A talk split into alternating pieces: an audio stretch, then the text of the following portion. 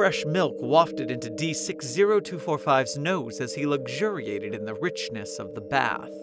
A weight lifted off his shoulders, as it always did. With every stroke across his chin, dread receded. He could forgive himself for being the Foundation's monster. Christ would. He almost enjoyed this. Those who sinned as much as he did rarely got to bathe weekly in milk. He leaned back, just to relax for a second, and wounded shadows grabbed his chest. He was pulled beneath the milk. He thrashed. He opened his mouth to scream, and the milk rushed in. Visions followed.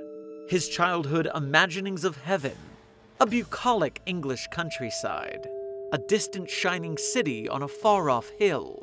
The city glowed alabaster white, but no, it was mozzarella. Dawn broke as he watched, and the mozzarella white aged to Parmesan yellow beneath the sun. And the bucolic green, those endless English meadows of untainted grass. It was mold, blue, stinky, spotty, spreading as far as the eye could see, burrowing its way into the walls of the shining city as he watched. And then, the shining city fell, chunk after chunk cascading downwards, crumbling like feta. He burst through the surface of the bath, clawing at his face, taking in gasp after frantic gasp of air, before he was pulled beneath again. An outstretched hand turning water to milk, feet washed in milk by a woman bowing her head, his virgin mother's immaculate breast, again through the surface. This was wrong. His faith had lapsed at times, but it had never curdled. A jerk beneath the milk again, flying slowly downwards. Far below, a man ambled between groves of bushy trees. A milky white light emanated from the sky. D60245 recognized this. The agony in the Garden of Gethsemane. This was when Christ learned all of humanity's sins, learned what it truly meant to be the Lamb of God, agonized about his fate, and chose to bear the burden anyways. Rays of light rained down from the heavens. D60245 saw them and knew them to be sins, those he'd washed away in the bath, and many, many more. Every ray hit the man far below. Every time, his gait slowed as he bore the sin. He gazed down at his hands. There was hesitance, yet resignation. D60245 knew his gospel, and there appeared to him an angel from heaven, strengthening him. And being in an agony, he prayed more earnestly, and his sweat became like great drops of blood falling down upon the ground.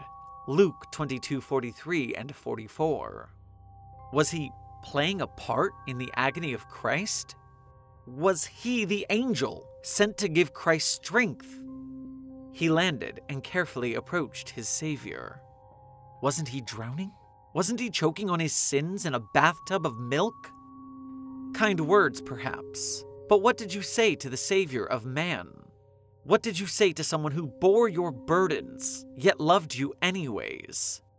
A few steps, then a few more, closer and closer.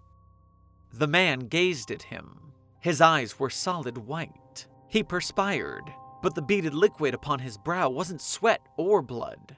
It was white. The air smelled of sour milk and Limburger. The man approached D60245. D60245 wanted to run, but he couldn't. He remembered Jacob, who wrestled an angel and didn't lose, and so was blessed. But he was the angel now. The man was upon him.